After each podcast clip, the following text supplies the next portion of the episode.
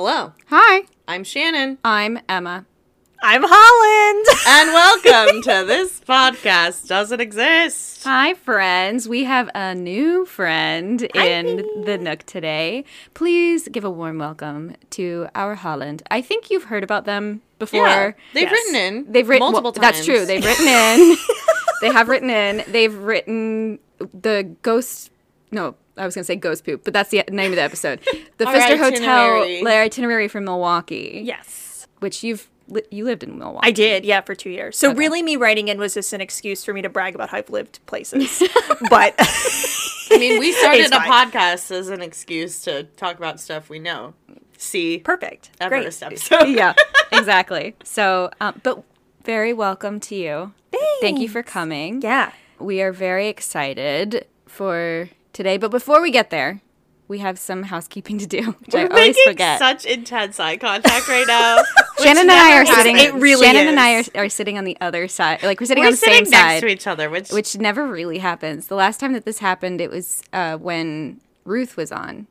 Oh, I thought it was Greg. No, Greg was episode one hundred. Ruth came on for reading an episode, or reading a. a when when was that? That was. Oh, that time might have been is fake. Flat anyway. Circle. Um, yeah, so housekeeping. Housekeeping. You can, you can find us at this podcast doesn't exist dot com. Dot com. Very to the point. Yeah. Um, Sorry. Yeah. All of our episodes are there. All the links to our social media. We mostly live on Instagram, but please follow us on TikTok if you're over there on the Clock app. You can write in. Feel free. There's a nice, good, big, fat button that lives on our website. First thing that you see, it says write in. And when you click on it, it sends you to an email that you can send... how you doing, how we doing, all the good stuff. If you have a story to tell us, please feel free. If you would like to brag about all the places you've lived, yes, please feel free. Weird dreams you've had. Oh, my gosh. I also, though, I will say, since Holland's here today, if you're a local friend and you have a thing you want to talk about, we're open to guest hosts. Yeah, because, friends, that's what's happening today. Yeah, we're not... we didn't do any research. We not just today. Showed up. We're here to... ask questions and find answers. She's spoofs, I'm goofs, and welcome to the show. I also did not prepare anything. That's what a true. coincidence. Well, I prepared by living my life and having hyperfixations, which is why I'm here today. Put that on the merch. Okay, so what kind of stuff are you going to talk to us? What hyperfixations are you going to share with us today? So I was invited by Shannon, who is my former coworker, for those who don't know, and I got R I P to go. Yeah. Sorry, triggering. So uh, we still work at the same place, but I moved positions. And at this job, my lifetime goal, like my make-a-wish for this job, except minus the part where I'm approaching death, cancer? a kid with cancer. Yeah. um, I'm not a kid, nor do I have cancer. At least not that I'm aware of. Who knows what's growing in my body at any Knock given second. I mean, the Pennington R I P monster licked everything off your legs this morning. That's so. true. I've been cured by the power of dog saliva. Yeah. Um. So my my like dream has been to go to the body farm at my place of employment.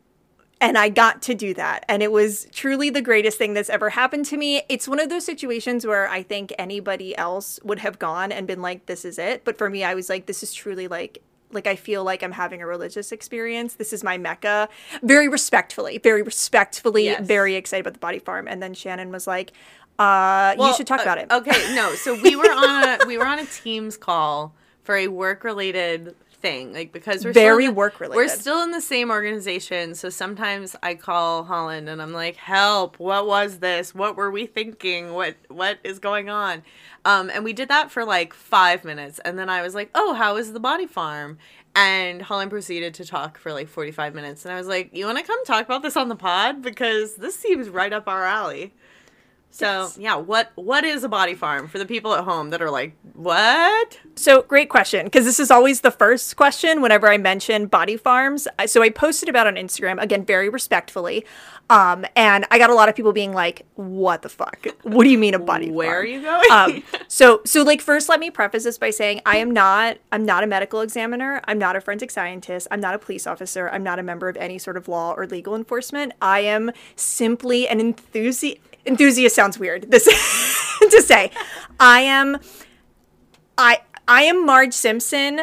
I have a potato in my hand. The potato is a body farm, and I just think they're neat. Like, that is that is the level I'm at. That's like the meme. That's the meme. Like, I, I just think that they're neat. Um, so I, you know, take everything that I say with, you know, a, a few grains of salt. I have, you know, been to one and have I went got to go to a forensics conference. I mean, so. You guys, if you don't take most of our research with like the slightest grain of salt, just a margarita, just a, a rim, a nice little rim a of nice salt, little rim of salt. Yep. For maybe a shot of bullshit. Who knows? Yeah. And maybe a circle of salt if demons are involved. But I don't think there are demons today. Oh, well, I hope not. No demons. Very, very much not demonic. Much more on the uh, science, scientific side yes. of, of bodies science. Yes. rather than the pseudo side of bodies. Yeah. Pseudoscience of bodies. Yeah. So, okay. So body farm, back to the like, what the fuck is that? So a body farm, like probably first conjures images of like uh, Invasion of the Body Snatchers, like pod people growing in a greenhouse that are going to create. Cl- Emma's expression is said that she has never, is not interacted with this piece of media. She's not, a, we're not, we're not horror, horror people. people. Okay. We're sci-fi okay. people. Okay. Okay. Okay. Necessarily. Like audience. Like, we're not horror people. We're not, we're not, we're not. Audience out there, there's a f- many films and a book. It's a, okay, irrelevant. I'm not going to. They get it. They get it. They get it. It's fine. Or like Cabbage Patch dolls, maybe like bodies growing in okay, like that a cabbage. I do get. Okay, great, great, great, great. This is this is the frame of reference. This is the popular culture yeah. piece that my yeah. brought my brain needed. Great. Okay, Cabbage Patch children growing out of a cabbage. But that is not what this is. No, I know. I okay. I think I can. Can you imagine if I was thinking? You know. A body farm. You pick a cabbage. Yeah, you pick you a open cabbage. It, it's like a foot inside. Yeah. I open it. I mean, there's a pancreas inside for me. Oh my god! That'd be nice. Wow, what a dream.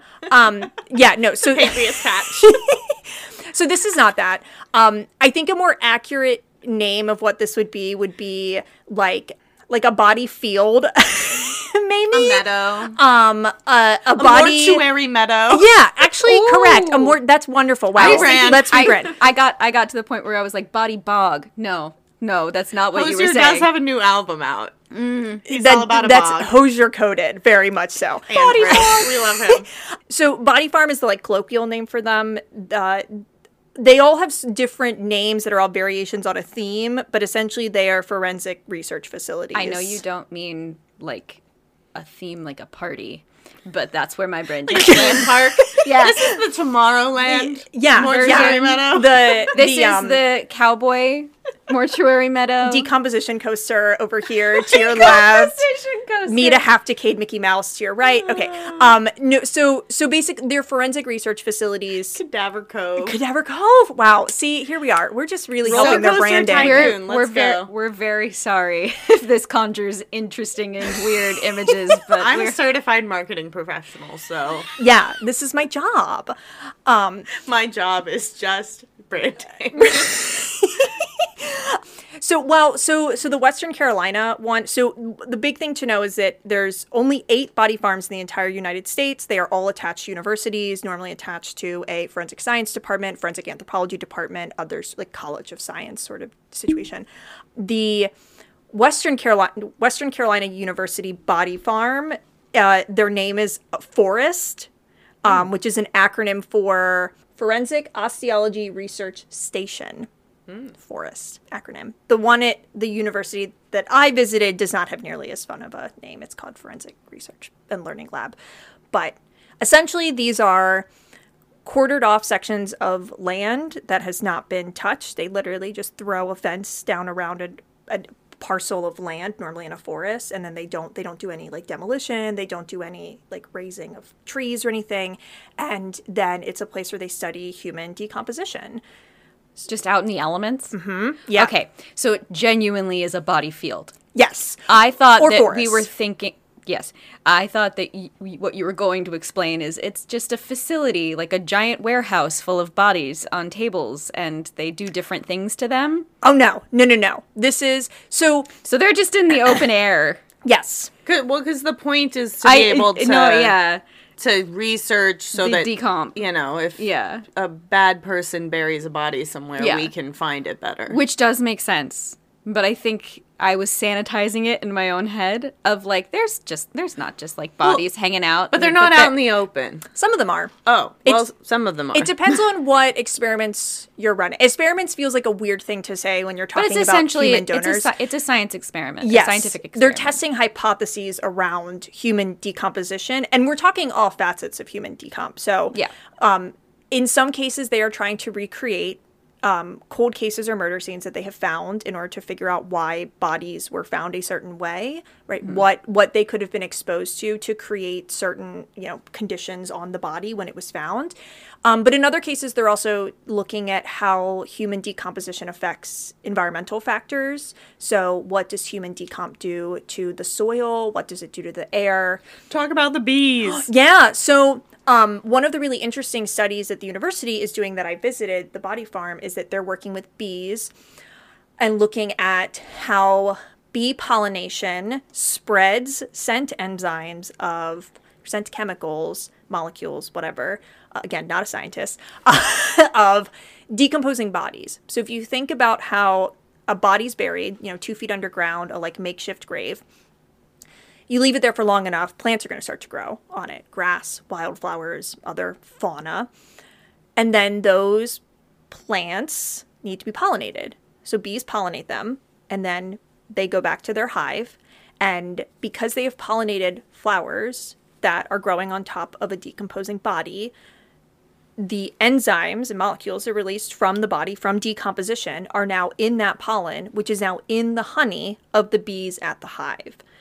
So one thing that law enforcement and detectives have done is when they think they have found an area in which a body is in, they will go to local apiaries and ask to test their honey to see if they can find the scent, like the, the chemicals, the molecules that match, so they can have a better idea of where the, the body area. might be. Yeah, right. Because you think the other, if you think about it, the other issue that this raises is that if a body's been there for long enough, not only do you have flowers growing directly over top of it, but then those flowers are being cross-pollinated with other flowers around. And so suddenly what used to be a very distinct scent chemical is now an entire acre of wildflowers.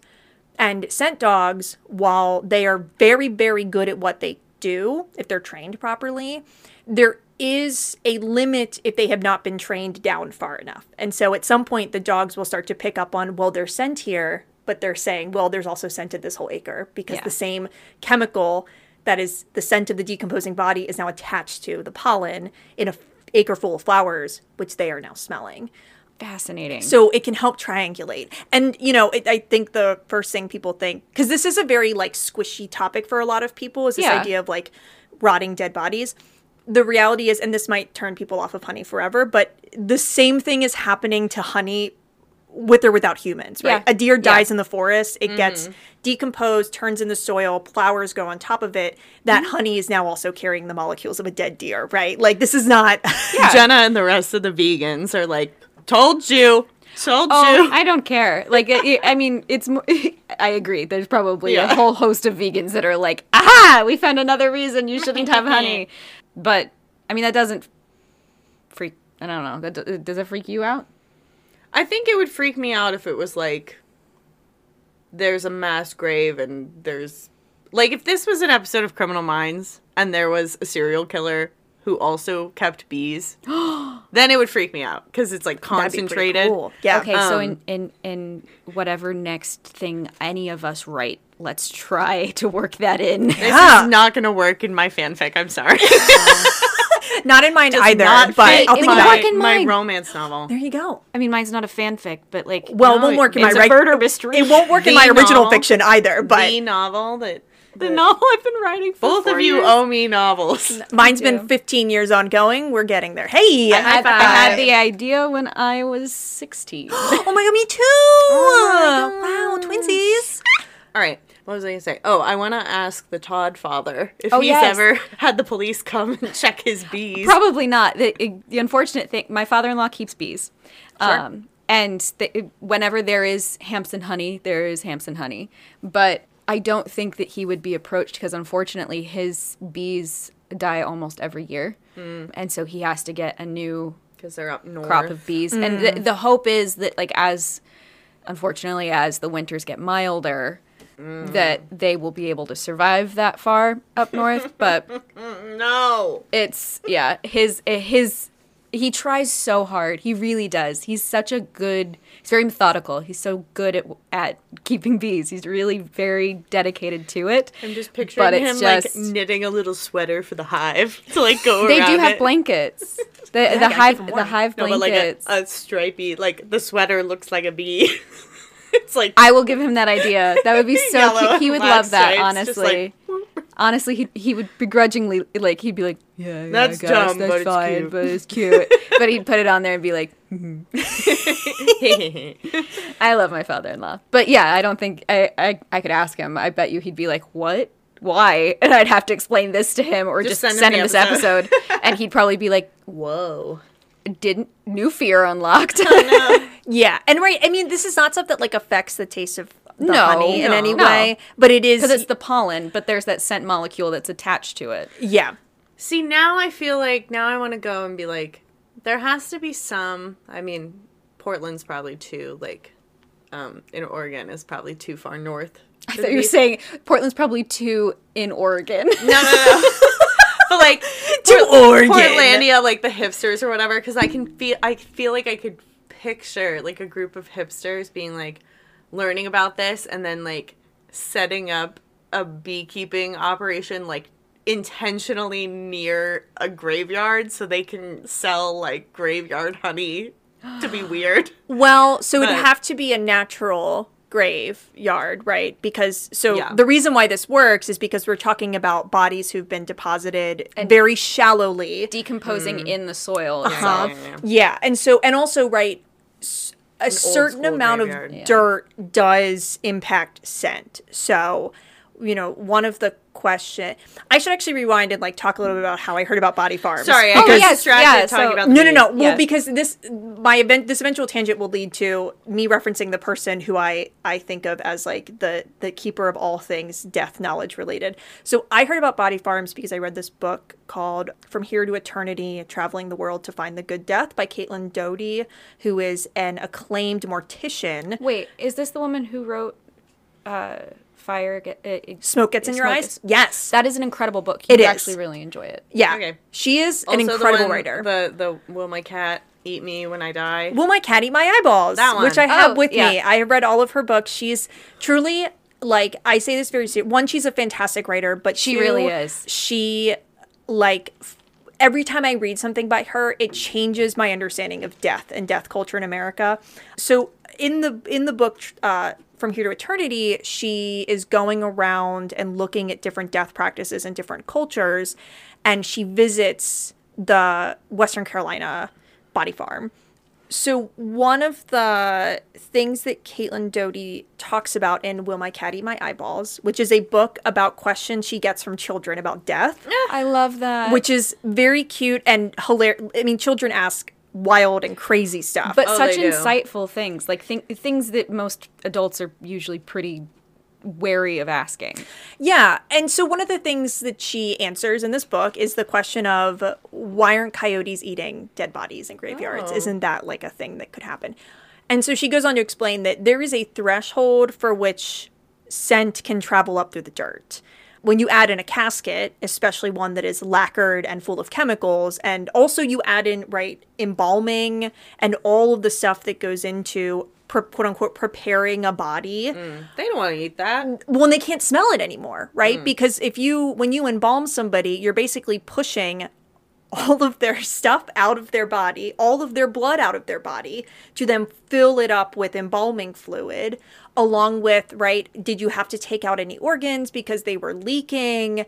Did you have to, how much of their, like, stuff inside have you yeah. removed? And the more stuff you remove, the less there is to decompose generally. But and then, then all orifices, or all of your orifices are usually sewn up. Yes. Or at least your mouth and your eyes, and, like, they'll put cotton through your ear yes. canals and things like that. Yeah. So nothing leaks out. Yes. Yeah. Well, and also because, right, it's it's leaking, but also It re- the form needs your, to stay yeah, in order like to be you, seen. Your jaw will become unhinged because you no longer have muscle mass because you're dead, right? So, Everything's like... Everything's starting to push down yep. and in and out and, like...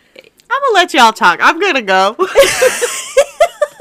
That's time for commercial. Is, Thanks. Well, okay, bye. I will say this is. I, I'm really glad I find I've made the connection with the other book that she wrote, which I don't know if it was her first or I think it was her first because yeah. it it was so fascinating to read because it really was more about the death culture in America specifically. Yes, and.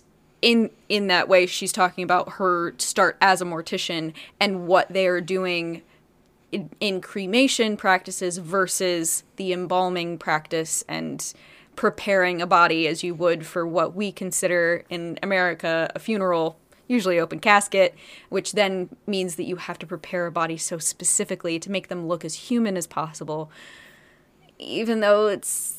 it's a body that's decomposing, and there are so many pieces of it that are falling off. Yes. And we have a very hygienic culture around death yes. in America, um, which is one of the other reasons why body farms sort of ick people, ick out. people out. Well, and also why... So body farms use human donors. So essentially when you want to donate your body to science, when you fill out the extensive forms that say what you're okay with doing, you would check a box that says, I would like to be donated to a body farm. A lot of the established body farms have pages on their website specifically that talk you through how to complete fo- the forms that say, I would like to be donated upon my death. And that's because... when you think about donating your body to science, a lot of people's views is exactly, Emma, what yours was yeah. going into this, which is it's a sterile room. You're going to be very carefully dissected by Harvard medical students. Oh, well, I didn't say Harvard. Gurney. Well, but those, you know. Those like, boys can stay away from my body. But like on a gurney, in a lab, in a, yeah, you know, yeah. school. Very sanitized idea. Yes. Versus I'm going to lay your body out. And let it rot naturally and for see what, six to eight weeks. And right? see what that shows us about the environment. Yeah. And some it. of these, you know, certainly some of the bodies are buried because they want to mimic, right, what would happen if a if a person, murderer, tries to dump a body and, you know, they dig a yeah. two-foot shallow hole and put you in and then cover you up. But there's also other tests that they're running. So Western Carolina University, the the test that Caitlin Doughty talks about in her book is one of the... researchers there is trying to figure out the formula for human composting, where you would take a body mm. and... I've seen this on TikTok. Yeah. So, so which I think means that they have figured it out. At the time that the book was written, it was still in research phase of basically, right, what's the right level of heat, humidity, and materials needed in order to fully compost a body, like bones and all. Yeah. And that requires you being, you know, shoved under a bunch of wood chips with a tarp pulled over you. And also, like, this idea that you're being turned into dirt. Some people love that idea, but there's a reality of consent. And when you're thinking about the long history in forensic science and anthropology of using bodies that are unnamed and unclaimed for... Or that were prisoners or essentially people who are deemed to have lost their right to consent. Yeah, yeah. Homeless populations have often been used yeah. and misused for scientific practices. This often is normally people of color whose yeah. bodies are misused for scientific practice. So they have to be really careful about who is donated and who they accept because they want to make sure that the people donated have checked the box that says, yes, I'm totally cool. They're yeah. on board. Yeah. And even with the composting one, when they got their first donor for that, they talked directly with the family to make sure that the family, that the guy who had died would be cool with doing something like this. And he'd already checked the box. He already said yes to the body farm. The executor of his estate, who was his brother, said, oh, absolutely, he would love this.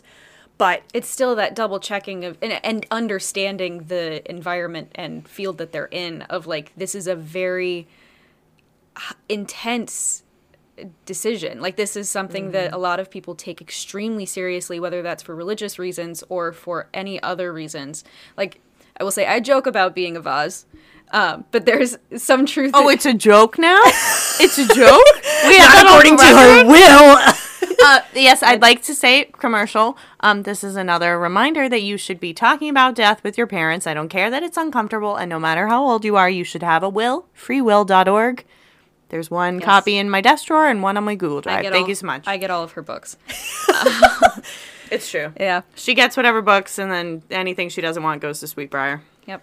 Um, Perfect. But in any case, the, like, the, I appreciate that they have that at least instilled at the very beginning of, we want to make sure, because this is a space that a lot of people have not been able historically to give their consent to do this, even if it's just being turned into dirt with no experimentation done mm-hmm. to you, that this is something that is understood not by not just by the person who signed the paperwork to say, yes, this is what I want, but also by the family mm. who may understand something different. That's what I was going to say, because I feel like people get, I mean, families to begin with, depending on your family, I don't know about your family, but like, we're an emotional group of people. And then when you throw death in the yeah. in the thing, which is why I I was talking with our coworker, my coworker, Holland's former coworker, Marissa, about this, because I kind of think of her as like our adopted younger sibling. Correct. Like, we're always giving her advice, or like, she also asks a lot of really great, like, insightful questions. She also asks us if we know who Flo Rida is, which continually hurts my soul a little That's bit. Hilarious, Gen Z. Yeah. But I was talking to her, I was like, look, like, you should be talking, like, you know, you know, gods and spirits and everybody willing, your parents will live a very long time, but you should still be talking about it, because I was like, stop, pause, think about how sad and distraught and a mess you're going to be when one of your parents passes, yeah. especially the second one, right? Because then, you know, one passes, their spouse kind of takes the... Takes the you know, lead, might know like, more about what they want. You, you're the oldest sibling. How are you going to feel if you're dealing with all those emotions and then you're confused and feel like you're guessing about what your parents wanted? And then you feel potentially guilty for making like the wrong decision. Like, you did it wrong, or like... Yeah. So I totally understand these body farm people wanting to be like, I want you to understand. I want your spouse and your kids. I want everybody to be very, very clear, because... And people, know what is people happening. Are so emotional about yeah. death that I feel like it could get very litigious very quickly if people don't have the right paperwork in place. Yeah. Yes. And well, they don't want that. Well, and if you find out that, right, dear Grandma Jane, half her body got washed away down, you know, uh, a sudden flash flood in the body farm. Important thing to note about body farms, because I started this off by saying, right, they're just like sequestered off areas of the forest. There's like an eleven foot high fence with barbed wire around this yeah, farm. Yeah, they're not accessible. Yeah, they're they're not. And I, I, I'll talk more about that uh, later, because I do want to touch on the other really popular question, which is, can't people just dump bodies there? Because that is a question yeah. I asked on Zoom. Um, that's a question I've gotten. It's always, what the heck is a body farm? And then, well, can't people just dump their martyr victims there? We'll talk about that in a minute. But they're fenced off areas, but they are exposed to the elements. So yeah. if there's a flash flood, you know, it, it creates rivets in the ground, which can wash some of the body parts away. So if, if somebody finds out that Grandma Jane's hand popped up in a bush in this body farm because she was decomposed and washed away, that can freak some people out. But if that is what Grandma Jane signed, sealed, delivered, put in her will that says that is what she wants, then the body farm can't be isn't, isn't liable yeah. right. for, yeah. you know, somebody. Which also is, again, why... So the body farm I went to is new, and they do not have any bodies yet. You know, you get on a list of medical examiner of, like, when somebody's going to come to you, and they're in the queue. But there was a chance for them to get a body, but the person, when they had signed the Donate to Science form... the body farm did not exist. So they had not oh. checked the box. And so the executor of their estate said, oh, well, she would be happy with it. And the farm was like, we're not doing it. Like, I've, yeah, we need that box that says... explicitly. Yeah. Which, while uh, disappointing, I'm sure, to the researchers who are trying to get this body farm up and running. They'll get another one. They'll get, I, I, people die every day. Yeah, they have had, they've been in the news a lot recently for good reasons, it, because it's new and it's open. Yeah. It's very exciting. And you, part of you was on. Yeah, a sliver of my leg and behind, and my crossbody bag is visible in a Washington Post article. Very exciting for me. It's like Mike Wazowski on the cover of a magazine with a barcode across his face. And he's I would like, really, I'm famous. I would really, I would really like that framed. I, I would too, oh, actually. That's going to be an episode photo. We're going to screenshot that, and that's going to be on that's Instagram me. For this episode. Um, Great. I'm so glad. They have had many people call in asking to be donated. So they will they will have one. Yeah. Somebody will come, but they want it to be sure. Yes. You know, this is this is a department run by a lot of people who are in the F B I who have been trained to never trust anything the media does, rightfully so. And so they take every decision with the thought of, how would this look if this was on the front page of the Washington Post? If this got out, the worst possible take on yeah, whatever is exactly, happening. Yeah, exactly. On the front page. Yeah, which I think is a very valid and very correct way of if only yeah, every industry yourself. Behaved under that. Like, what if yeah. whatever we're doing, the worst take on this? What a perfect would world be that would on. Be. That'd be very nice. You know, I do. I do appreciate though that uh, it's death that we're making sure, at least in this instance, that we're going to be as correct as possible with this. There is no way that we are. Yeah. Messing around, because there's a level of respect across the board, no matter what your religion, race, anything is, of like, death is sacred. So I mean, yes. I my only concern about this situation mm. is the Marilyn Monroe of it all, of how like between them picking up her body from where she died mm-hmm. to where to the hospital, yeah. it took like a two. Hours. Don't worry, there's going to be an episode. I know, but like men can't be trusted, is what I'm saying. um, so that's my only concern, but more reasons to have paperwork. Yes, that like I wanted this, but I feel like there should be a caveat of like if somebody is mis abu- like abusing their power while working at the body farm, then I'm going to sue you. And I'm sure yes. that there's levels of, uh, I was going to say litigation, but that's security. Not security. I mean. Yeah, there's levels of security. Yeah, they're not just yes. going to be like, oh, hey, like, intern Joe, welcome exactly. to the body farm. No. No, no, no. When I was there, there was one guy out of the group of fifteen students, grad students, faculty who were present who had the keys. Yeah. One dude. Which also gets to the thing I wanted to bring up about, couldn't somebody just dump a body there? Here's the thing. The body farm I went to had an eleven-foot high fence with two layers of barbed wire on top. So we're talking like at least fifteen feet high. The amount of effort it would take an adult human to literally like chuck another adult human over the fence, I don't think it's possible. Like very legitimately I do. Like they would much rather if you were... It's two a.m. You've just murdered somebody. You're trying to put their body somewhere. It's just gonna find a be, bridge. Find a bridge. Find a bridge. It's going to be way faster for you also to just yeah. dig a hole outside the body farm and then chuck it over. There's also reality of, I don't know if every body farm is the same, but it, the body farm I went to, there's two layers of fences. So you cannot go into the body farm at any layer because they have already started running tests on the soil and the environment. Because they have to know what the control is. Exactly. Um And, you know, you can do other experiments in body farms that are not directly related yeah. to human bodies. There are lots of universities that use lots. There's eight body farms. Eight, yeah, so yeah, whatever. Yeah, yeah. They do use animals. Um, pigs are composition-wise yeah, very, very similar to humans. So they're a really common placeholder for a person. Yeah. Uh, Western Carolina. There was an episode of Grey's Anatomy where they practiced uh, surgical... procedures on pigs. They yes. Still, they still do that they, um, in some medical schools. There have been experiments to use pig tissue to three D print organs yeah. that can be used for organ replacement. Also on Grey's Anatomy. Yeah. yeah. There was one of the first... So, like, I... My partner's a veterinarian, so I'm friends with a lot of veterinarians, so I... Uh, had dinner with them the weekend before I was going to go to the body farm, and I was very hyped about it. And their first questions were, what is that murderer's paradise. Putting, yeah, yeah. Putting, putting bodies in a farm. And then why don't they just use pigs? Because, of you know, of course they their know. First thought. Yeah. yeah. Western Carolina University has a policy where they have bears that, because it's in Appalachia. It's oh. in, you know, the, the deep into the Blue Ridge Mountains. So there's wildlife. They find bears that have been hit by cars or have been, you know, naturally deceased um, that get donated to the school. And then the students, before they can practice on a live Not live. Practice on a donor body. Everybody's dead. Correction. a We're real life. On a, re- on a live body. on a live dead person. on a live dead person. Um, they have to successfully, like, do a case on a bear before they're allowed to even touch a human donor, right? That makes sense. Um, So humans are not the only things that are practiced on, but they do have these kind of multiple layers of security.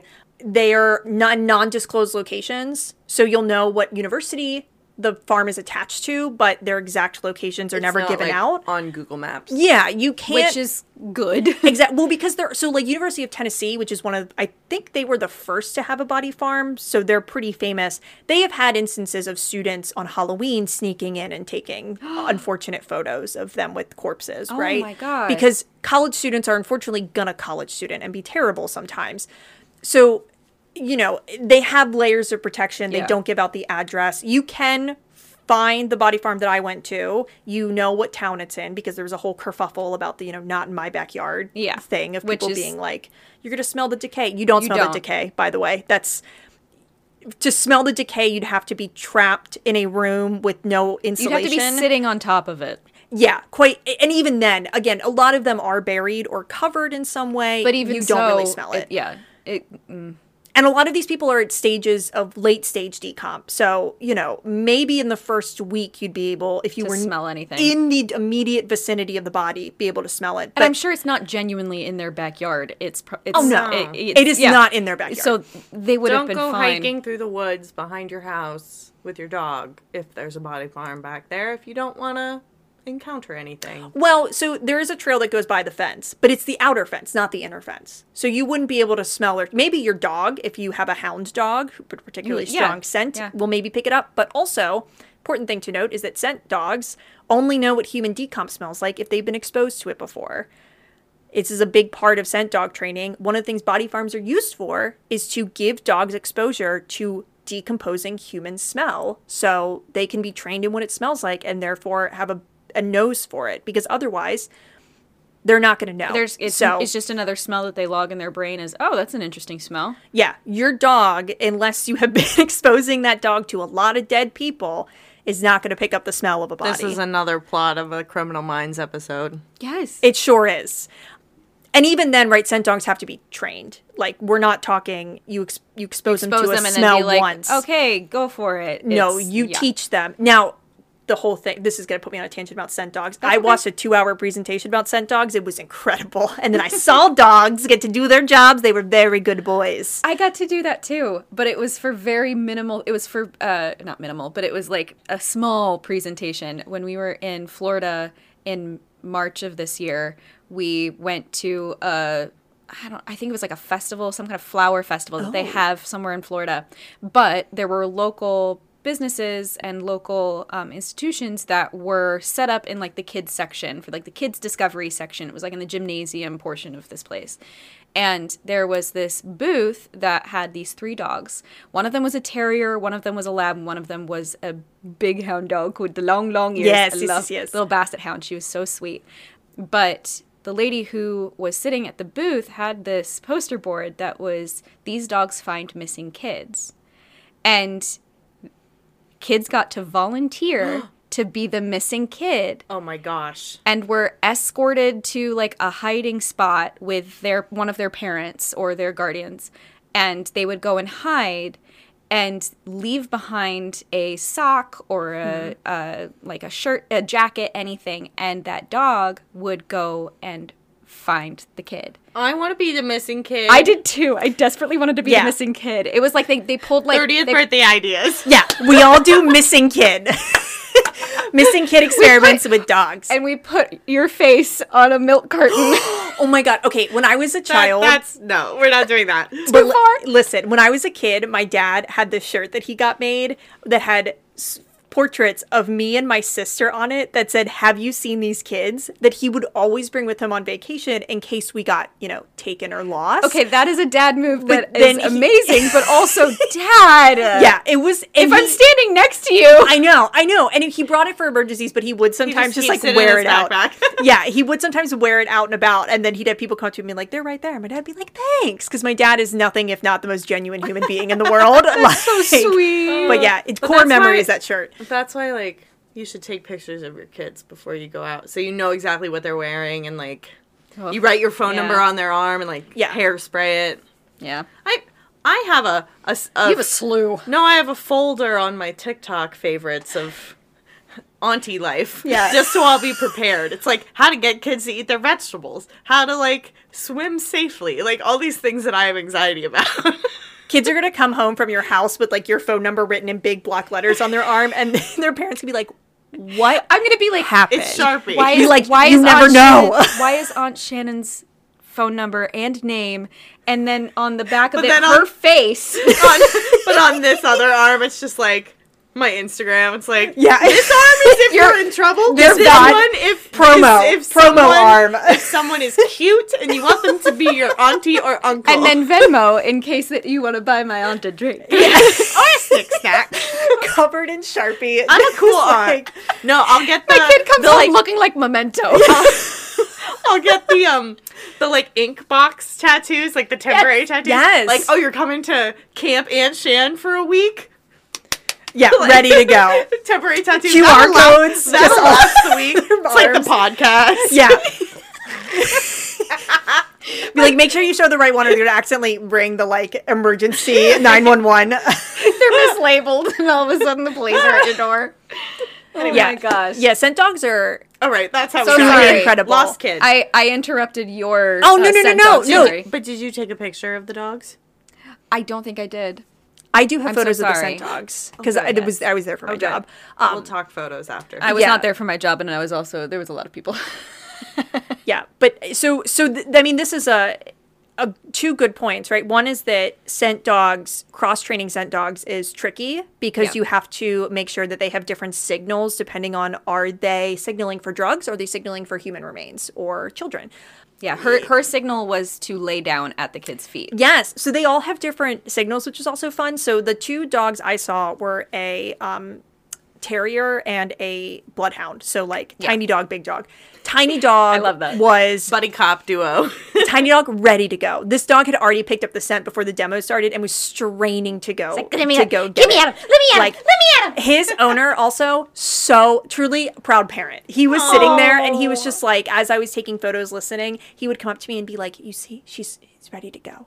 Like, dog knows exactly where to go. Aww. And I was like, and then he, like she went and he was like, look at her. Like, like that's where I put the scent. She's already got it. That's my kiddo. Like, that's what a good so dad. Sweet. Um, so hers, I think, was barking like a certain yeah. number of barks and staying with the object. The bloodhound was uh, to tackle, just to, like jump on. Blood- bloodhound was a big dog, right? Yeah. Big, big old bloodhound dog, and so jumping sometimes meant like tackling.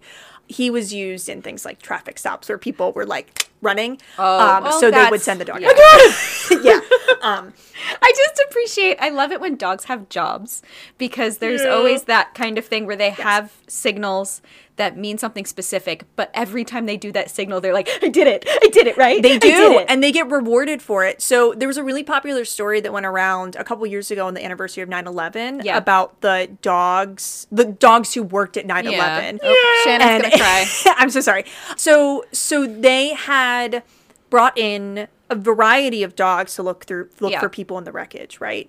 The problem is that some of them were cadaver dogs, but a lot of them were like FEMA dogs who yeah. were used for to looking for live people in rubble. Problem nine eleven, not really that many live people, unfortunately, yeah. right? The whole story is that, you know, the, the hospitals thought yeah. they were going to be overloaded and there was nobody because everybody died on site. And the story was that these dogs, you know, in looking for people, started getting really depressed because they were only find, finding dead people. And they're people. like, I, I'm not doing my job. I'm not exactly. getting, I'm not doing what I'm supposed to do. Yeah, so certainly there's a mental health component there of, like, the dogs were depressed. But also, quite frankly, the dogs get frustrated. This is why training the dogs is so important, is because if they can't find the scent or can't pick up on what they know to do, they're trained based on a reward system, as most yeah. dogs are.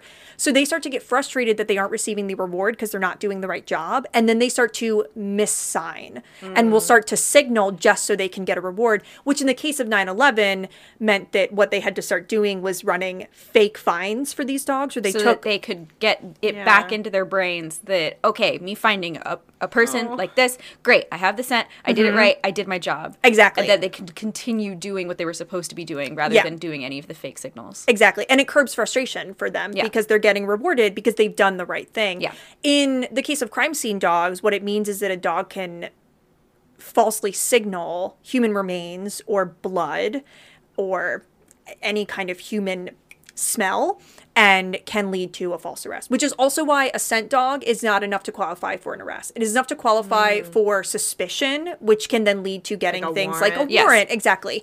But it is not enough because right now scent dogs are also collectively about seventy percent accurate. And some of that is the training resources mm-hmm. are not there for a lot of places. Um, people are also misunderstanding how scent dogs work, right? right? You need to train dogs in very in their specific circumstances where they will be working in order to have them do their job properly. So if you have a scent dog that is used to and trained on finding human remains in a forest, you can't have them find human remains in a car because they're not trained in car human remain finding. Which, which means they're going to false signal. We talked about it on the Amelia Earhart episode. Yes. How they had yes. scent dogs down in the South Pacific, but like the they humidity, the humidity, the whatever, yeah. they were like, yes. what is happening? Yeah, so that's also and a big thing. They were mis-signaling. Yeah, so you can't take a dog from Texas. Well, sorry, reverse that. You can take a dog from Texas and bring it over to Florida. And the dog will actually have a much easier time finding scents because barometric pressure, humidity, temperature affect scents. Higher the humidity, the easier it is to find scents because it pulls them up out of the ground with the moisture. You take a dog from Florida and put it in Texas, that dog is going to have no idea what's because happening. Because too, it's too dry. It's too dry. Mm-hmm. They haven't been trained in that environment. The same reason why also having body farms, bringing it back to body farms, my favorite topic. Body farms around the U S are also really important because you think about how many temperate zones we have, mm. right? Bodies decomp in Texas differently than how they decomp in Appalachia, differently than how they decomp here because environmental factors are so much different. And they have different, like, animals impacting and nature that's impacting how they decompose. Yeah. Yes, Shannon? I have a thought. She raised a, her hand. And a question. My, one, I want to mention... because I was really sad about the nine eleven. I'm so sorry. I There was also the seeing eye dog that got her dad and a bunch of other people out of the tower. Yes. Even though it was dark and spooky. So that was a happier Dogs thought. Are so good. We Such love good dogs. dogs. Dogs with jobs. Two, question, I don't know if they covered it in the presentation, but do you have to, do scent dogs have to be like... similar to service dogs where it's like you have to train them from like puppy, or could like could the government adopt a bunch of dogs after some sort of aptitude test and then like take shelter dogs and turn them into scent dogs? That's a good question. I don't know. I don't think they covered if it has to be at puppy age. There's definitely a long certification process. There's also some uh, questionable certifications out there yeah. that the guy who did this presentation is the F B I dog guy, right? This guy works for Animal Kingdom and Disney. Says, sorry, yeah, but it doesn't it doesn't say dog. It says dog. Dog, dog guy. His, uh, his email signature. Yeah. Dog. D- dog guy. D A W G. Um, so, I mean, this guy's, like, legit worked for Animal Kingdom, like, d- got to see... scent elephants, which is what some places in Africa have That's started incredible. using. That's incredible. Oh, my whoa, God. Whoa, an whoa. elephant with a job. They find landmines from oh. previous civil wars Wait, and I've conflicts. Heard about this. Yeah. So they've been using elephants because that's, that's a thing that they have there. And elephants are also very good scent animals. Cats are also very good scent animals, but they are incredibly hard to train. Correct. So they don't um, use them because dogs are way easier to train. I wonder, too, if there's a breed specificity that they have to follow when it comes to scent dogs. Where it's not just not, and I don't mean like for their scent capabilities, because most dogs across the board are pretty good. Bloodhounds obviously have a you know higher aptitude for that, but in terms of just their adaptability and their ability to be trained, oh, I know certainly. that there's certain breeds that just do not have the stamina, bandwidth, whatever it may be, especially if they're a mixed breed yes. that. Will uh, are incapable of actually following and keeping tasks to the end. Yeah, yeah. and being and being uh, food motivated. Like their motivation might change halfway through. I'm thinking specifically of my own dog. Oh, I don't yeah. oh, ever sure. be able to do it. Yeah, I was going like, to say I was like maybe we need to get Penny a job. Maybe that'll help her. I mean, chill she probably out. would enjoy it. It would probably sure. be something that it, like it would be mentally taxing enough that she would enjoy it. But, but I, wouldn't I don't trust think... Penny to solve a crime. Exactly. I wouldn't. It wouldn't. I don't think that it would be something that she would be able. And I mean, maybe I'm wrong. I don't know. But I, based on what I know of her, she's only food motivated when she wants to be. She only is play motivated when she wants to. There's really not much I can push my own dog to do if she doesn't want to do it. Yeah. So there's a lot of that where I'm thinking, oh, well, dogs of her breed or dogs that are like her breed might end up being the same. Yes. So I would not advise trying to train a chihuahua to be a scent dog because chihuahuas are terrible. Can you imagine? It's really funny though. A tiny little chihuahua being like, eh, I found it, I found it, I found it. But he's just jumping, jumping, jumping. Beverly Hills Chihuahua. Wearing, yeah. like... He's wearing like a sheriff's vest. With a little hat. Little F B I jacket. A teeny tiny little toothpick comes yeah. out of his mouth. Like, no, I take it back. Forget the the sheriff. I'm picturing like the blue like F B I, like Burt Macklin. Yeah, yeah, windbreaker. Yeah, yeah. Um, so certainly, yes. I, so some of that is different breeds, different s- unique skill sets, Liam Neeson sure. style, that they are. They have a very specific set of skills. Yeah. So hound dogs are known for having very strong olfactory uh, senses and skills. So bloodhounds, setters. Um, I can. I'm, I'm not the veterinarian. I can't name a whole bunch off my list, right? But there's hound dog is a. a genre of dog that works best for stuff like this. I would not take a cattle dog no. and have it trained to be scent because it's not a scent. All dogs that's have a sight ori- That's a sight-oriented dog. Yes. So, like, any kind of herding breed is going to need their eyesight. Herding breeds need to be herding things, yeah. not finding and, scents. And they will not. They're also one of those dogs that they only listen to a specific set of commands and then they kind of do their own thing. Yes. And they need to be mentally tired. I mean, stimulated uh, constantly. Yeah. Australian Shepherds are such high energy that they actually have a higher rate of hurting people, hurting people mm-hmm. than pit bulls do. So oh, just yeah. so you're aware. We had one of those. She jumped through our bay window and knocked over our Christmas tree. Two oh. separate occasions. She, R I P She died a couple years ago, oh, but baby. Poor Minerva. Anyways, Minerva, pour one out for Minnie. Name. Um, they have another dog now who is a uh, more of a hound than a herding dog, and she is uh, way calmer on the yeah. energy spectrum.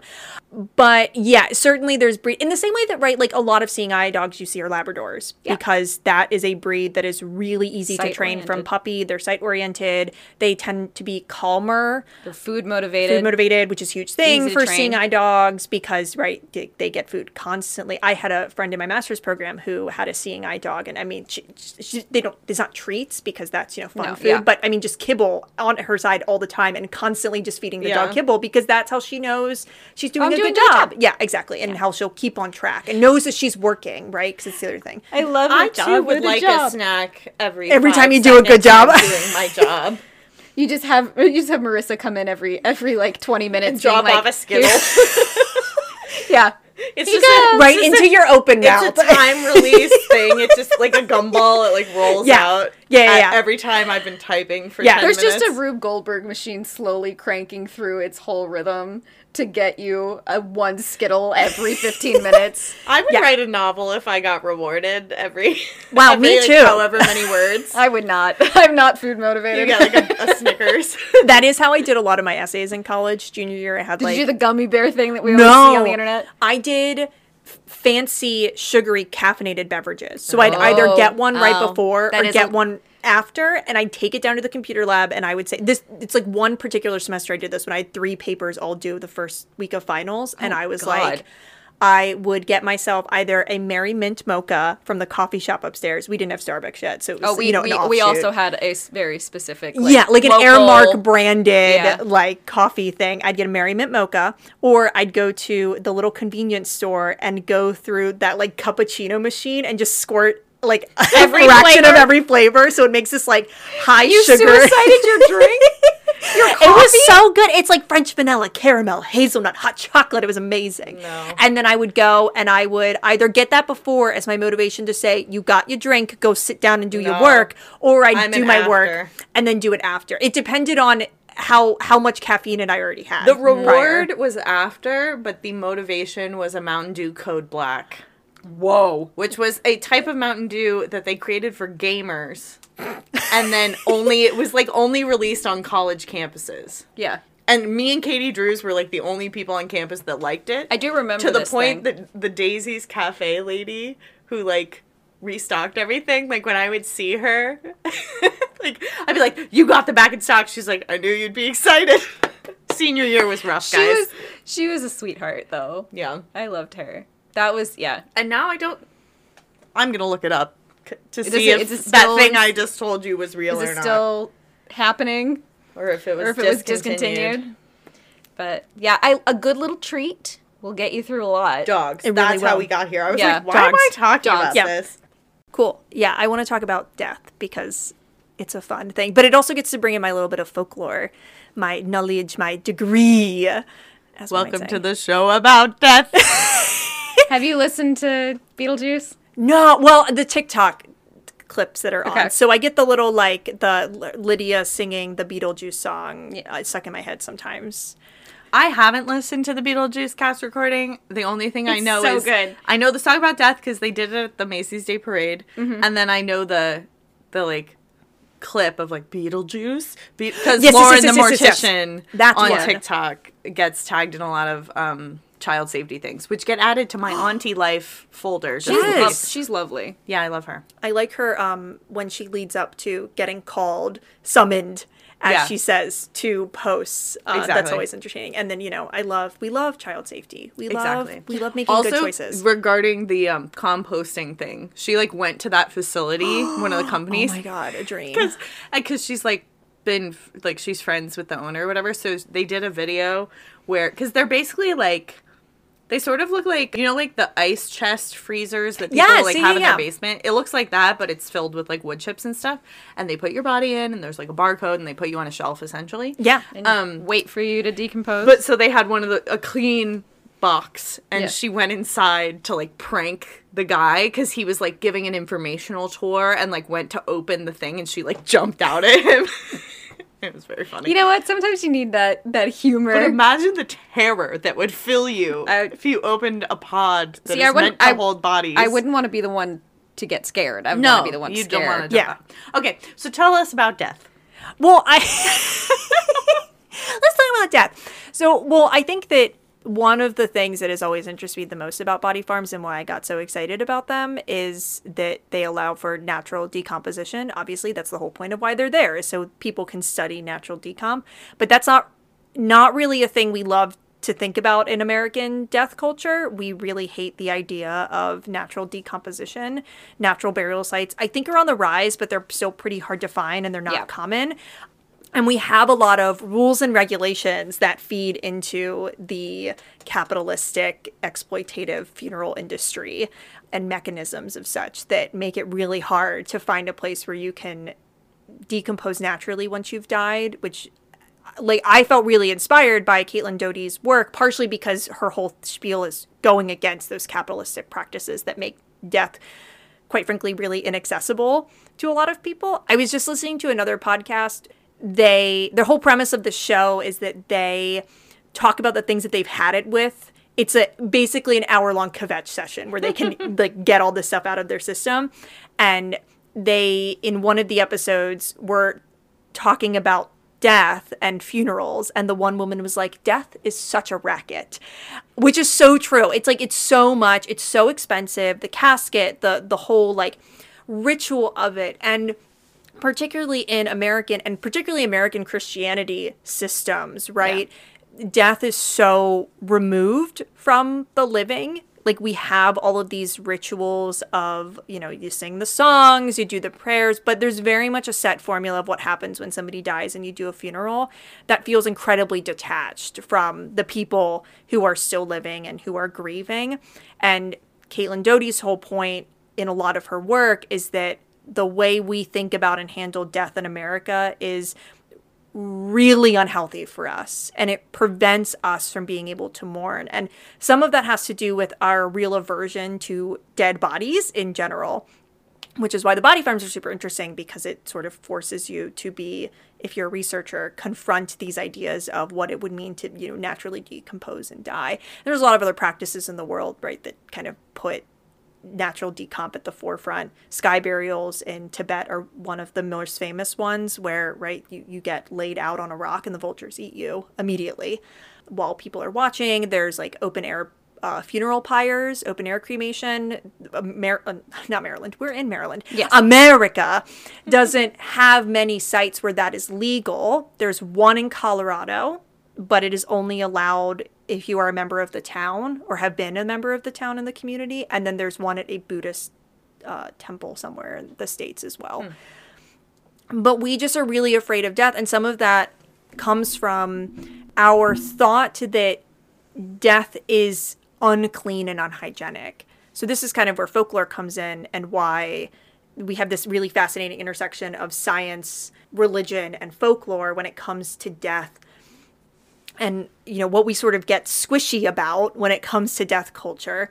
Uh, human decomposition and decomposing things tends to be one of the things that people get really icked out by. One, because it's, I mean, it is gross. It's disgusting. It's yeah. gross, right? There's a lot of fluids. It's not wrong to be icked out yeah. by it. Yeah, yeah, yeah, yeah. There's a lot of fluids involved. It's yeah. a lot of things dripping, things melting, things bursting, maggots, maggots a lot of bacteria, fungus, flies. A lot of gnarly stuff is happening yeah. when you die. There is, though, a reality of we... We feel that death and dead bodies are naturally unclean entities from the moment somebody dies. And a lot of our laws and regulations are based around this idea that the second somebody dies, it's like they become full of pest- pestilence. And that just being near a dead body is going to, to kill you or harm you in some way. Not entirely true, right? And this is where folklore gets really fascinating, because folklore doesn't... Folklore does not... care about what is scientifically accurate, but folklore always feels like it's real. So even if the science behind dead bodies that says, unless you have very specific diseases that can be transmitted through bodily fluids, whether or not you're alive or dead, like cholera or Ebola, you are not going to be harmed by being near a dead body. Like you can, you are not going to smell a dead body and be in the air. It's not a fungus. A body's not a, we're not in The Last of Us, right? Like a person dies and you're not going to automatically be like inhale some kind of death illness because you're near a body. But we have created this culture and the system of beliefs that says that that will happen, which means that we often get taken away from bodies so quickly once they die that we aren't given the space to mourn them properly as, you know, d- mm-hmm. dead bodies, you know? Versus like sitting Shiva in Jewish culture. Exactly. Like Irish wakes where you're like just on the kitchen table and everybody's drinking around you. Yeah, exactly. And this also combines with our excessive use of embalming, quite frankly. Yeah. Um, you know, we, because we have this desire and this idea that death has to be really heavily sanitized for, I mean, what we perceive as hygienic reasons, because we think that, again, dead bodies are going to inflict us with some kind of crazy pestilence if we let them sit for too long in our, in our vicinity. So we pump them full of fluids to keep them alive, or keep, not keep them alive, keep them from rotting, so we can do things like open caskets, so we can, don't have to deal with looking at dead people as they are, which is dead. We can pretend that that's not a real thing that's happened, that it's a mannequin in front of us and that's not an actively, right, active organism system of, which you know, always freaks me dissolving. Out. Right, I've o- yeah. Like, I've only been to, I guess technically four funerals, and I, like, spend the whole week talking with people, and I always wait till, like, the last pass or whatever, and then I'm like, yeah, hi, like, you go, and then I always have to go, like, in a way, like, a- away, because I, like, cry, because it feels more, like, yeah. you can pretend like it's not a thing until you're, like, sitting Confronted in front it. Of them, and I'm yeah. like... That's a body in a It's in a body box. Stuffed full of chemicals. And newspaper. And newspaper and plastic wrap and staples and hot, like literal like hot glue, like, hot glue right? Yeah. Like, so it's it, it is maddening to me that I and I it, obviously all of this is very true. This is this is stuff that I think a lot of us in at least the U S can identify as um, instances that we've very much been a part of. Like these cultural aspects of death is so far away from us. We don't have to interact with it if we do not want to. We can pretend as though we, the, the dead body doesn't exist. That, you know, oh, well, I remember them as they were, not as they are now, kind of thing. Which, that is fair, and that is a perfectly correct way of mourning if you need it to be. But it isn't. It's so, so sanitized now that we end up with these traumatic experiences or these instances where there isn't space to mourn for those who need to.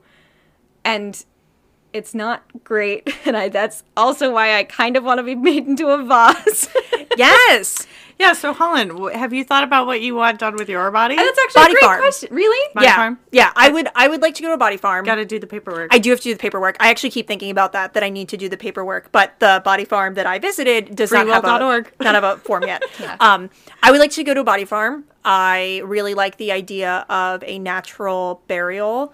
Um, natural decomposition, because this is the other thing. Our system of sanitizing death means that we have created a massive environmental impact mm-hmm. yes. with that. And we are loath to fix it because the industry does not want to fix it. The government... It's a good moneymaker. It's a huge moneymaker. And money talks, unfortunately. And so the funeral industry, part of the reason why there's so many restrictions on how you can be buried and where and why is because of the funeral industry that says, nope, you can't do that. The place of the funeral pyre in Colorado had to do a lot of lobbying and a lot of bureaucratic red tape cutting in order to get that pyre to happen. Um, also why there's not many around. There's, and there, of course, a lot of it is breaking stigma. Again, we think, yeah. you know, people are like, I don't want to smell the bodies burning. I don't want to, I don't want to be like, what if that makes me sick? What if that increases pollution? And there are cases in countries that do have really high open air cremation rates, like places like India, where it does have a very significant environmental impact. You think about how enormous their population is. It's a lot of trees. It's a lot of burning. It takes two to four hours of extreme high heat in order to fully cremate a body. Which, which is why we have kilns. Massive kilns that, that get up to two thousand degrees and you like, can do a handful of bodies at a time. Yeah. I mean, it's... They don't prefer to, but they can. Yeah. It, it, it's a process. And if you're doing open air, that means it is a, a lot of logs. Yeah. It takes a lot of wood to burn a body to the point in which it is cremated. Because it's not condensed heat mm-hmm. at all. Because the kiln yes. makes that... Con- can, Traps the heat. Trap the heat. It, what am I trying to say? It's like a pressure cooker, but yeah. minus like the humidity. It's just it, yeah. It's it, just heat. Yeah, it's just very very high heat. Also, why the whole another thing that Caitlin Doughty talks about is the the like you know internet meme that went around of like I'm gonna fill my stomach with popcorn kernels and then yeah. it's gonna be a real surprise. And she was like, one, that, that's rude. Two, when you're dying, you are not going to want to eat a whole bunch of popcorn kernels. I can almost guarantee that. Three, it's not going to work. Popcorn no, needs to be like one hundred forty degrees exactly or it won't pop. And this will be in your body in a two thousand degree oven. It'll burn. Yeah. It's going to turn to ash before like, anybody knows. You know those popcorn kernels at the bottom that are like burnt to crisp and you're like, ah, oh, dang it, that one didn't pop. That's it's what's that. going to happen in your body. Yeah. Also, it's not going to make a loud noise because the guarantee it's of popping so- bag... is not going to be as loud as a cremator. Yeah, the, the like, kiln is so loud. It's, like, deafening. Yeah, yeah. Because it's just fire and yeah, heat and yeah. air being pushed around. Yes, yeah. It's very, it's very noisy. I also, the, I, the reason I know this is because I read Ca- Caitlin Doughty's yeah, first great book. book. Also so that's, great book. That's the reason I know this. I don't just know this off the top of my head. Highly recommend all of her stuff. It's fantastic. She's, inc- also she has a YouTube channel. She's got a whole bunch of stuff. I mean, she's just, if you really want to start thinking critically about how you understand death and death culture, highly recommend. Um, While we've been recording this episode, I found her first book on Libby and borrowed it. Um So if I have to go talk to my therapist about this, um, I mean, you guys you are might, gonna get might. a get yeah. a text about it. But but I, I do think that right, it has been really positive. I had, and this might get a little too personal trauma for the pod. Oh please! I, I had a year in my life where I had three people die back to back, and it was really traumatizing. It was full, full like breath of de- possible deaths. It was somebody old. It was somebody middle aged. It was somebody really young. It was like sudden, unexpected tragedy. It was cancer. It was old age. It was. It was a lot. I was living far away. I had not really experienced much death in my life up to that point, so which I'm very fortunate for, but that means that when you do experience a lot of death all at once, it really fucks you up. Yeah. Um, and I will say that reading her books helped me a lot in not I'm not perfect. Death still freaks me out and keeps me awake at night, but it did help me come to terms with a lot of things in relation to death. And I think it's also really important to think critically about this part.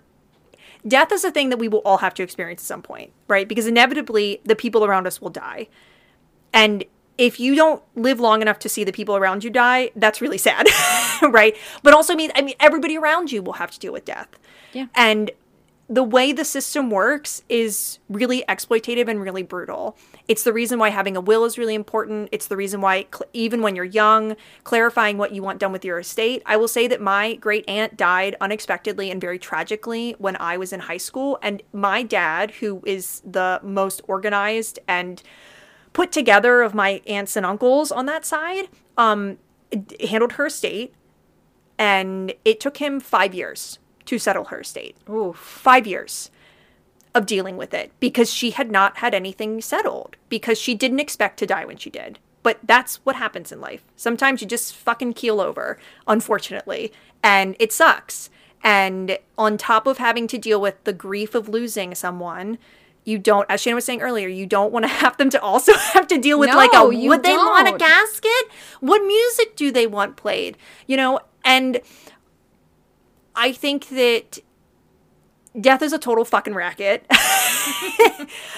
And it makes it, there's only so much we can do about that in the culture we live in. But I think that you can start making choices that will make it less of a racket for the people around you. Yeah. And if you want the big ritual of it all, you want the casket that's, you know, lacquered and painted, and you want to be embalmed, and you want to go in the earth six feet under, and you want to, you know, do that in a grave, in a cemetery. You want the whole thing where they swing the incense at the Catholic funeral and only let you pick one of three verses. Eagle's Wings. Uh, like, yeah. You sing the same three songs Ave every Maria. Time. You read the same homily, whatever. Great. Love that for you. Make a, ch- make a decision. But I think also I encourage everybody to research what else you can do because you don't have to do any of that. No. There are natural burial options. There are body farms. You can be cremated. You can have your remains turned into jewelry or turned into a vase.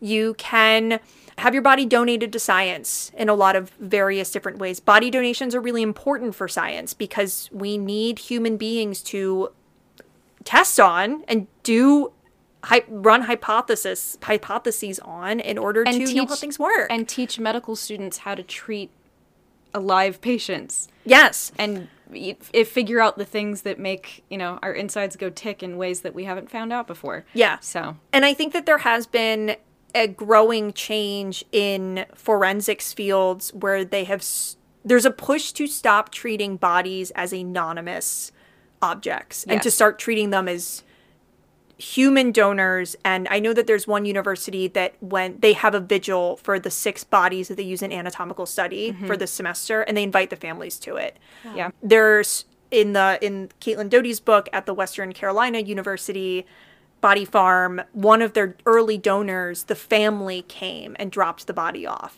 to like to put to rest. And then when I think it was the husband who died first, when the wife died, she has to be put next to the approximation of where her husband had been at the, the mm-hmm. farm.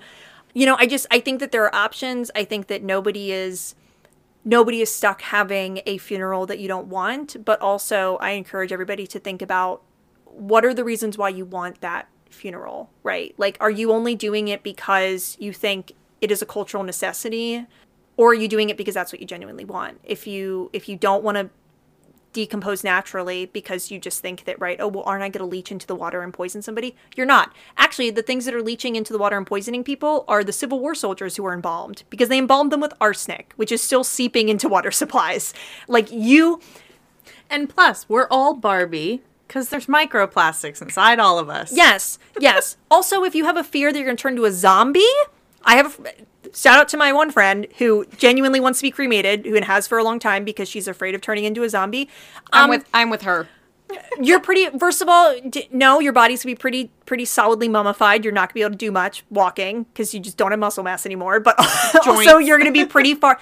And decomposing happens pretty fast. You'd have to die and the yeah. zombie outbreak would have to happen like two days after you die. Hey, it could happen. Though. It could happen. I don't think it will because thankfully... Um, rabies and weird ant viruses have not reached that level yet. Knock so, on wood.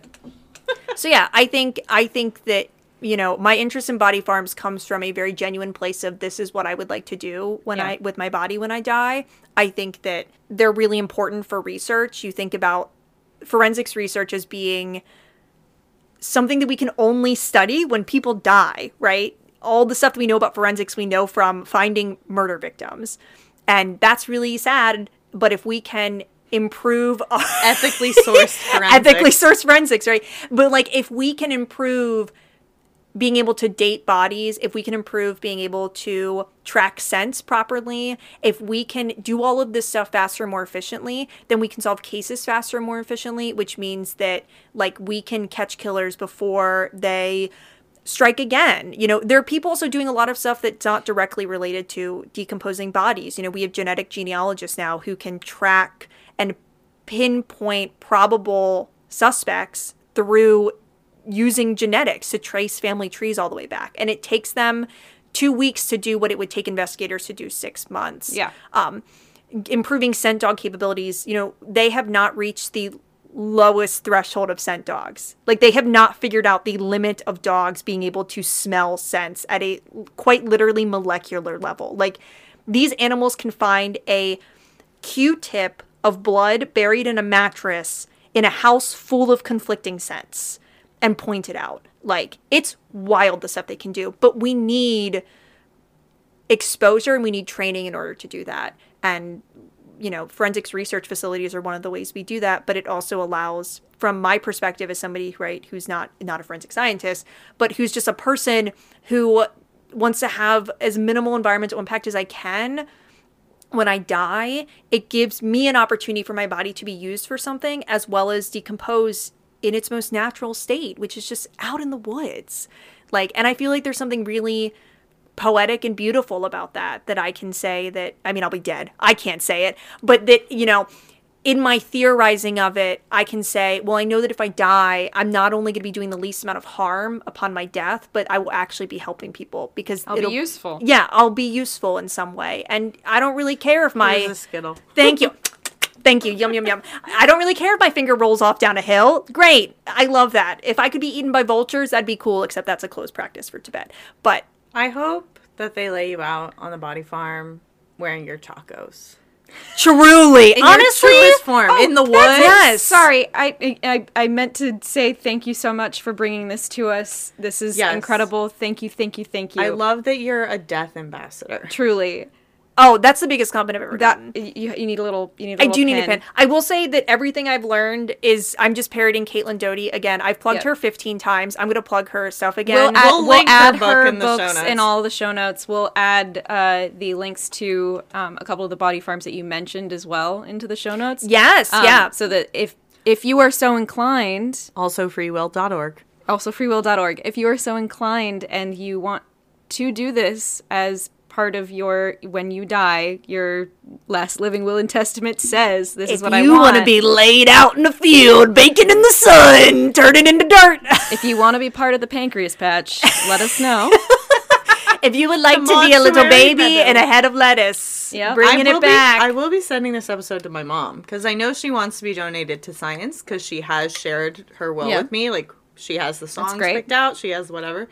But I don't know if she knows this is a thing. I mean, it, it would be really, I feel like it would be very much up Karen's alley of like, yeah, the, exactly a, the same way that you said. She's a nature person. Yeah, but exactly the same way you said of like extremely poetic, be laid out into the world and decompose naturally, but also at the same time being useful for Science. the future, for being able to set some kind of way forward. So I, I love this. This was incredible. Thank you so much. This yeah. is so, we could genuinely talk about this forever. I know. Oh, I sure could. But, I have so many things I'd love to talk about sure, right now. And I'm sure everyone listening part two? also write would, in, write in if you want a part two. I'm sure everyone else would also uh, everyone who's listening also has questions or uh, things, or they might know something else. They might be even closer to the death industry than we are. Yeah. Um, I would love a real expert to talk about that. Yes. So if you if you do, please write in. We will, of course, share that with Holland so yeah. that they can also read it and yeah. see. If you get enough, I'll come back on and Part answer two. your questions. Yes. I'm, I'm making that up. I don't run this. I'm not in charge. I just Please. That's okay. This You're in charge great. right now. And, and that, is, that is a great that is a great idea. We give him so, so much power. Um, friends, thank you so much for listening. We hope that you enjoyed this. We definitely did. This was so much fun. We would love to have you back on. And maybe next time more in a listening capacity so you don't have to be, yes. you know, the one a part of things. And maybe that might be next week, you guys. I I am here to provide dumb commentary with no purpose and be obnoxious.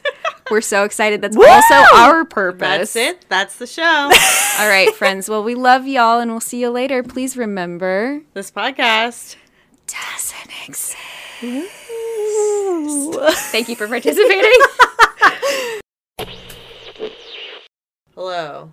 Hi. I'm Shannon. I'm Emma. I'm me. I say your name. Oh, yeah. I, I might forget that. I'm me. I panicked. It's okay.